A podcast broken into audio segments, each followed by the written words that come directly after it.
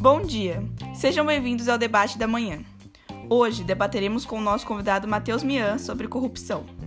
Nosso ponto hoje será focar a discussão no âmbito micro da corrupção, ou seja, a corrupção como um traço cultural enraizado em nossa sociedade. Passo a palavra agora ao entrevistado, desejando saber seu ponto de vista acerca desse tema. Muito obrigado, Debate da Manhã, por me convidarem a participar hoje. Bom, inicialmente gostaria de ressaltar a corrupção como traço social, como foi falado por você. Grande parte, se não a maioria dos brasileiros, acreditam que a corrupção se limita a uma prática política, quando na verdade todos nós somos corruptos, se partimos do princípio que vivemos em uma sociedade corrupta, claro. Então, práticas do nosso dia a dia que até então nos parecem normais, aos olhos de outras culturas, ou mesmo de brasileiros que tenham consciência da corrupção como prática cultural, deixam de ser normais e se tornam atos corruptos, ou no mínimo, duvidosos de serem praticados. Posso usar como exemplo o famoso jeitinho brasileiro, ou o instinto de sempre se dar bem que é bastante presente na nossa cultura. Então, corrupção é desde coisas pequenas, como furar fila, burlar uma prova, até fraudar contratos e comprar votos. Outro exemplo é no âmbito empresarial. Uma prática muito comum é a sonegação de impostos. Essas mesmas pessoas que crucificam a política por serem corrupta fazem o mesmo, mas por não receberem algo do Estado, se sentem no direito de sonegarem. Se analisarmos a fundo, isso se torna uma bola de neve, porque as empresas sonegam justificando que o Estado não oferece nada de volta do que foi pago. Em contrapartida, os políticos também estão mergulhados em corrupção. Então, o Estado está em constante corrupção, tanto pelo lado da população que rouba, quanto pelos políticos que compõem a política.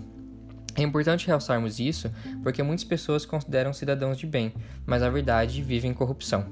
Outro ponto interessante que posso falar é a ilusão, fruto do analfabetismo político, de achar que a corrupção está em um político ou em um partido somente, quando na verdade é uma prática enraizada por todos os âmbitos da política brasileira, assim como em nosso dia a dia.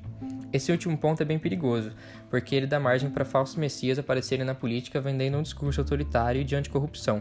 Mas na realidade, é preciso muito mais do que um único político para mudar essa situação em que vivemos. Aqueles que acham que a corrupção é uma prática restrita a um partido político acabam se enganando e, como diz a expressão popular, caindo como peixes na rede desses que vendem esse discurso.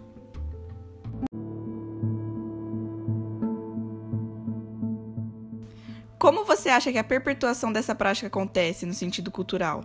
Acha que tem a ver com a falta de valores ou na maneira em que somos criados? Com certeza, a maneira em que somos criados perpetua essa prática. Partindo do princípio que isso é cultural, é sim passado de pai para filho como qualquer outro hábito. A falta de valores também pode fazer parte da nossa cultura, mas, na minha opinião, o que realmente faz diferença é a falta do senso de pertencimento para com aquilo que é público no Brasil. Explicando melhor, Historicamente, desde a invasão dos portugueses, nunca existiu no Brasil um limite daquilo que era público e privado.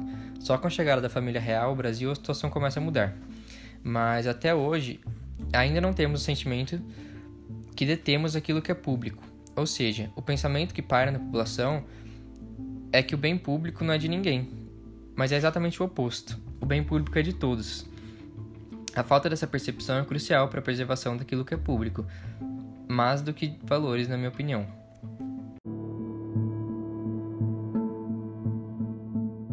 Tendo em vista isso tudo, quais saídas você apontaria para, de certa forma, tentarmos resolver esse problema que enfrentamos? Apontando uma solução agora, consigo pensar em dois pontos principais. Primeiro, educação básica. Acredito que são poucos os problemas que temos que não são possíveis de serem sanados com educação. Então, o entendimento das futuras gerações que o bem público é de todos e não de ninguém, a clareza que vivemos em uma sociedade corrupta e, portanto, a corrupção nos afeta diretamente todos os dias e nós também a praticamos, para a partir daí as futuras gerações fugirem desse ciclo vicioso e também leis e políticas públicas para combater diretamente a corrupção, tanto no âmbito político quanto no cívico. Então, endurecimento de penalidades, criação de novas políticas mais abrangentes, leis que tornam o maquinário público com menos possibilidade de ser burlado e assim por diante. Acredito que esse seja o caminho. Não existe receita de bolo quando se fala de um problema tão enraizado quanto o nosso. E também não existe solução a curto prazo. Um político que chega e te fala que em quatro anos consegue acabar com a corrupção no país, provavelmente é corrupto igual aos outros, se não mais. Se o problema fosse concentrado em alguma coisa ou em alguém, nós já teríamos resolvido há muito tempo. O mais importante para darmos o primeiro passo em direção a uma sociedade menos corrupta é o entendimento por parte de todos que vivemos em uma sociedade corrupta em todos os âmbitos. Nossa história nos moldou dessa maneira e precisamos começar a mudar. E, para mudar, primeiro é necessário entender onde estamos e para onde queremos ir. Não são só os políticos que precisam parar de serem corruptos, nós também, e isso não é de fácil entendimento de todos.